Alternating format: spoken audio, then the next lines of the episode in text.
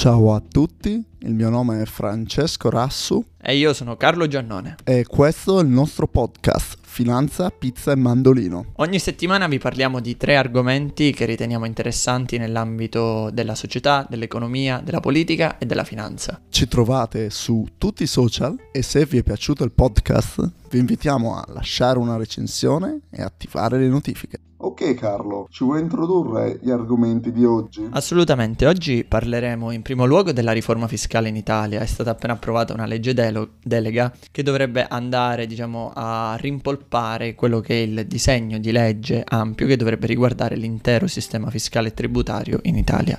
E collegheremo a questo anche il problema dell'evasione fiscale in Italia che grava tuttora in modo forte. Il secondo argomento di cui parleremo è uno dei più gettonati di questo podcast, ovvero le cripto. Vi aggiorneremo su quello che è lo stato del cosiddetto crypto winter a cui si sta assistendo al momento, nonché come le banche a livello internazionale stanno patendo questa sofferenza. In ultimo ci sposteremo nel continente asiatico e cercheremo di capire quali sono le alternative al crollo di Hong Kong, che sta diventando sempre più un dominio cinese e sempre meno aperta agli investitori da tutto il mondo. Direi di iniziare fra con la riforma fiscale. Ci vuoi dare tu un'introduzione? Quindi a inizio duemilaventidue sono stati introdotti quattro scaglioni in Italia. Il primo scaglione per redditi tra zero e quindicimila euro al ventitré per cento, il secondo scaglione tra redditi quindicimila e un euro e ventottomila euro al venticinque per cento, il terzo scaglione tra ventottomila e un euro e cinquantamila euro al trentacinque per cento e il quarto scaglione oltre i cinquantamila euro al quarantatré per cento. Diciamo che ciò che è cambiato principalmente è l'eliminazione del tanto odiato scaglione al quarantuno virgola cinque per cento. Esatto, così come anche la riduzione del terzo scaglione dal trentotto al trentacinque che, secondo l'idea del governo, dovrebbe aiutare la classe media un pochino a riprendersi e a far fronte ai, ai costi.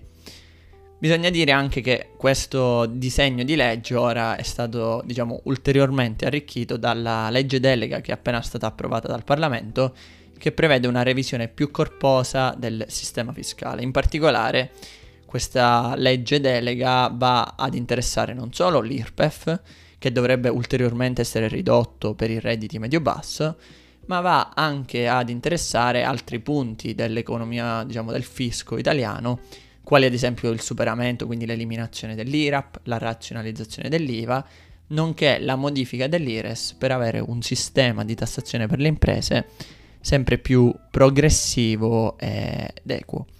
Tuttavia, Fra, ti faccio una domanda provocatoria. Secondo te è sufficiente abbassare le tasse di una quantità minima come questa per combattere quello che è il grande problema dell'Italia, ovvero l'evasione fiscale? Bella domanda, Carlo. Tornare un attimino indietro, invece. Tu hai detto qualcosa di importante, la tassazione progressiva alle imprese. Secondo me questo è qualcosa che probabilmente eh, non succederà mai, e con buoni motivi, o- ovvero perché...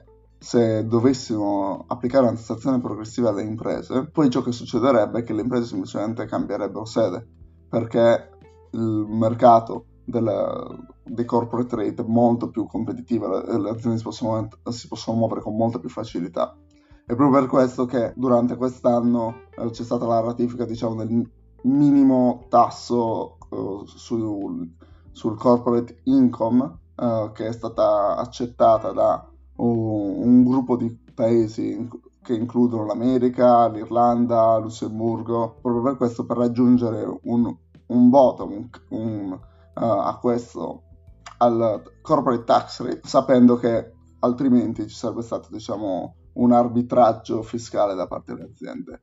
Ma tornando al secondo argomento, ovvero l'evasione fiscale, io credo che queste sono delle riforme che devono essere, devono essere fatte in congiunzione con uh, atti per colpire la, uh, l'evasione fiscale in Italia, ovvero principalmente sarebbero l'economia sommersa, l'economia criminale, il transfer pricing e in generale l'ottimizzazione uh, del, uh, del pagamento delle tasse e infine l'evasione, eh, lavoratori autonomi e piccole imprese. Diciamo che l'Italia per adesso la sto combattendo con l'introduzione della possibilità di pagare col P O S qualunque tipo di transazione dal credo primo luglio.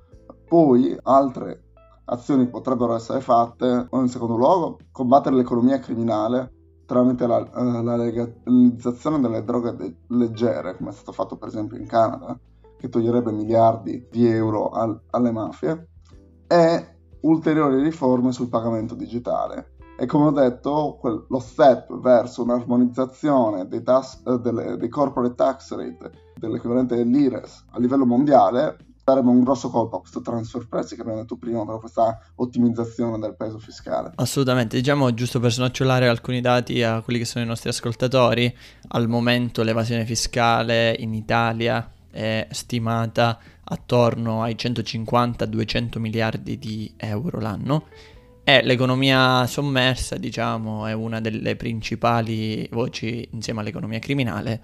L'economia sommersa infatti ammonta a trentaquattro virgola uno miliardi, mentre l'economia criminale a circa ottanta miliardi di euro. Bisogna anche dire, diciamo, che come diceva Francesco, l'introduzione dei pagamenti obbligatori digitali tramite P O S, quindi nei punti vendita, non è comunque quello che dovrebbe cambiare la situazione, per il semplice fatto che ancora la, diciamo, il peso di denunciare l'eventuale comportamento scorretto grava sui cittadini e non sulle autorità, quindi ovviamente c'è una sorta di omertà che aleggia e che porterà tanti cittadini a non denunciare il comportamento sbagliato di tanti commercianti.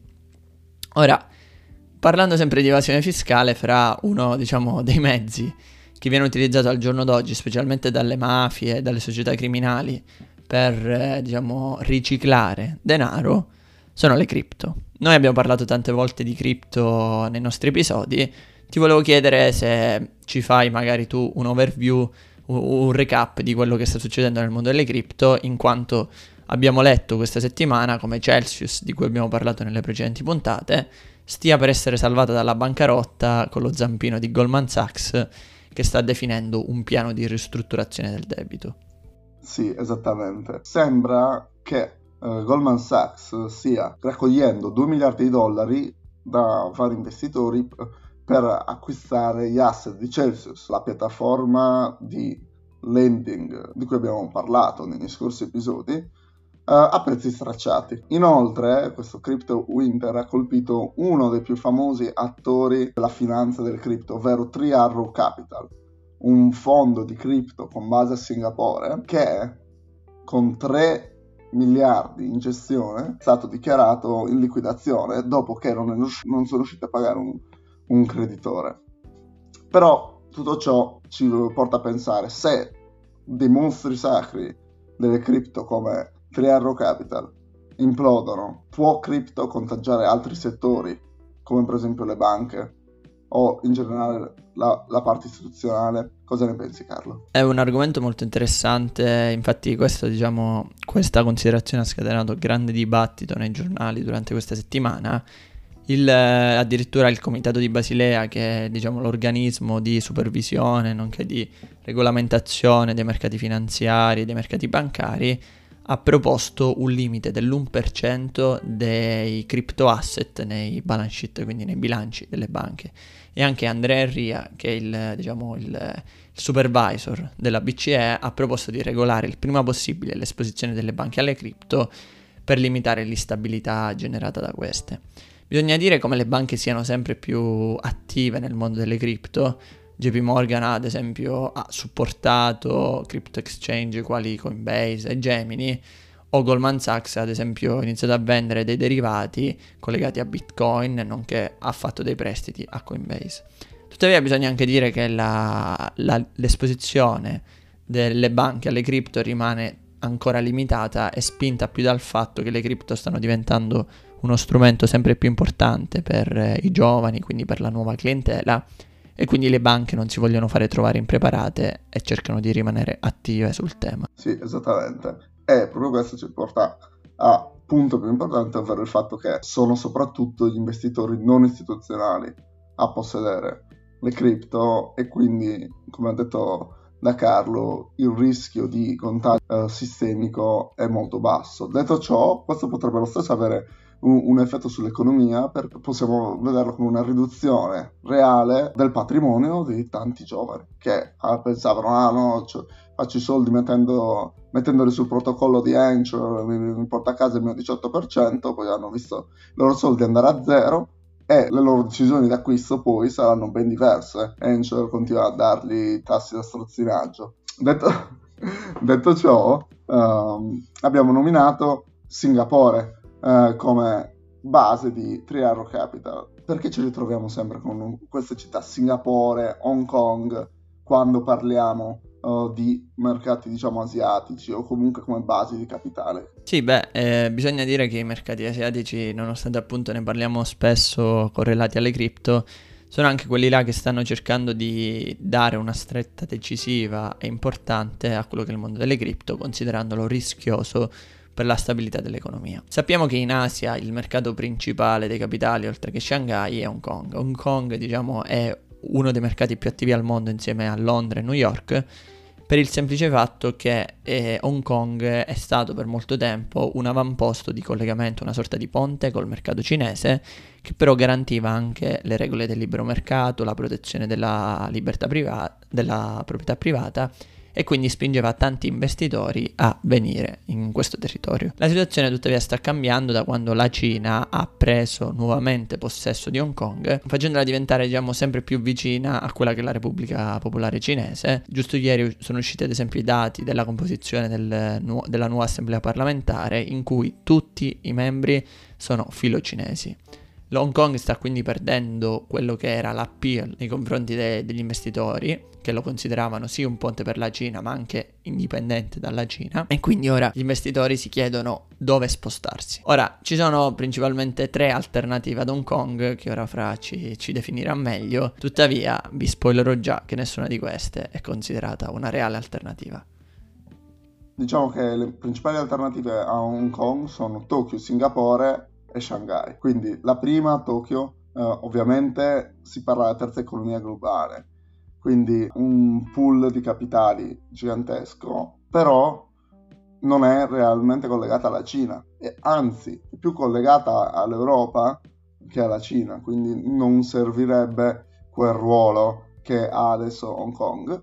E inoltre i mercati eh, giapponesi sono anche troppo cons- conservatori e in generale non accettano così bene intrusioni di foreign capital, come si suol dire. In, sec- in secondo luogo abbiamo Singapore, che si sta stabilendo per esempio come una base per l'asset management, avendo superato già da qualche anno in fondi in gestione Hong Kong, però allo stesso tempo non ha questo forte collegamento con la Cina e inoltre non ha un pool di capitali come quello di Hong Kong. Infatti la capitalizzazione di mercato di Singapore è minima in confronto a quella di Hong Kong. Quella di Hong Kong sta sui cinquemila miliardi di dollari, mentre Singapore è meno di cinquecento miliardi, quindi veramente un mondo completamente diverso. Shanghai, tantissimi pool di capitali, ovviamente si trova in Cina, quindi è collegata alla Cina, però non abbiamo il sistema di uh, common law che c'è a Singapore e a Hong Kong,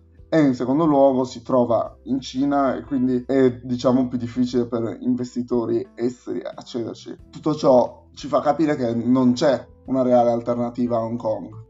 Sì, e ci tengo, diciamo, ad, aggi- ad aggiungere anche come, nel senso, tutti siano preoccupati da dove spostare capitali, ma nessuno può al momento non fare business con la Cina. Non è un'opzione per le banche, non è un'opzione per gli asset management, per gli hedge fund, non fare mercato con la Cina, quindi una soluzione de- deve essere trovata, e anche qualora fosse una soluzione al ribasso comunque sarà considerata sempre più appetibile che non arraffare, non fare business con quello che è il dragone cinese. Direi pure che oh, Hong Kong, eh, nonostante questo crackdown di cui abbiamo parlato, eh, questo crackdown è stato in parte apprezzato dalle istituzioni finanziarie, perché sono passate da proteste che, che stavano sconvolgendo la loro attività a un periodo di relativa calma. Quindi non è, per le istituzioni non è così chiaro se questo nuovo cambio politico sia favorevole o no. diciamo è misto. Sì, sono d'accordo. Speriamo che vi sia piaciuta questa puntata, vi ringraziamo come sempre, vi invitiamo a seguirci su Spotify e Apple Podcast, nonché a consigliarci ai vostri amici, a seguirci sui social e lasciarci una recensione. Grazie mille e ci vediamo settimana prossima. Grazie mille, settimana prossima.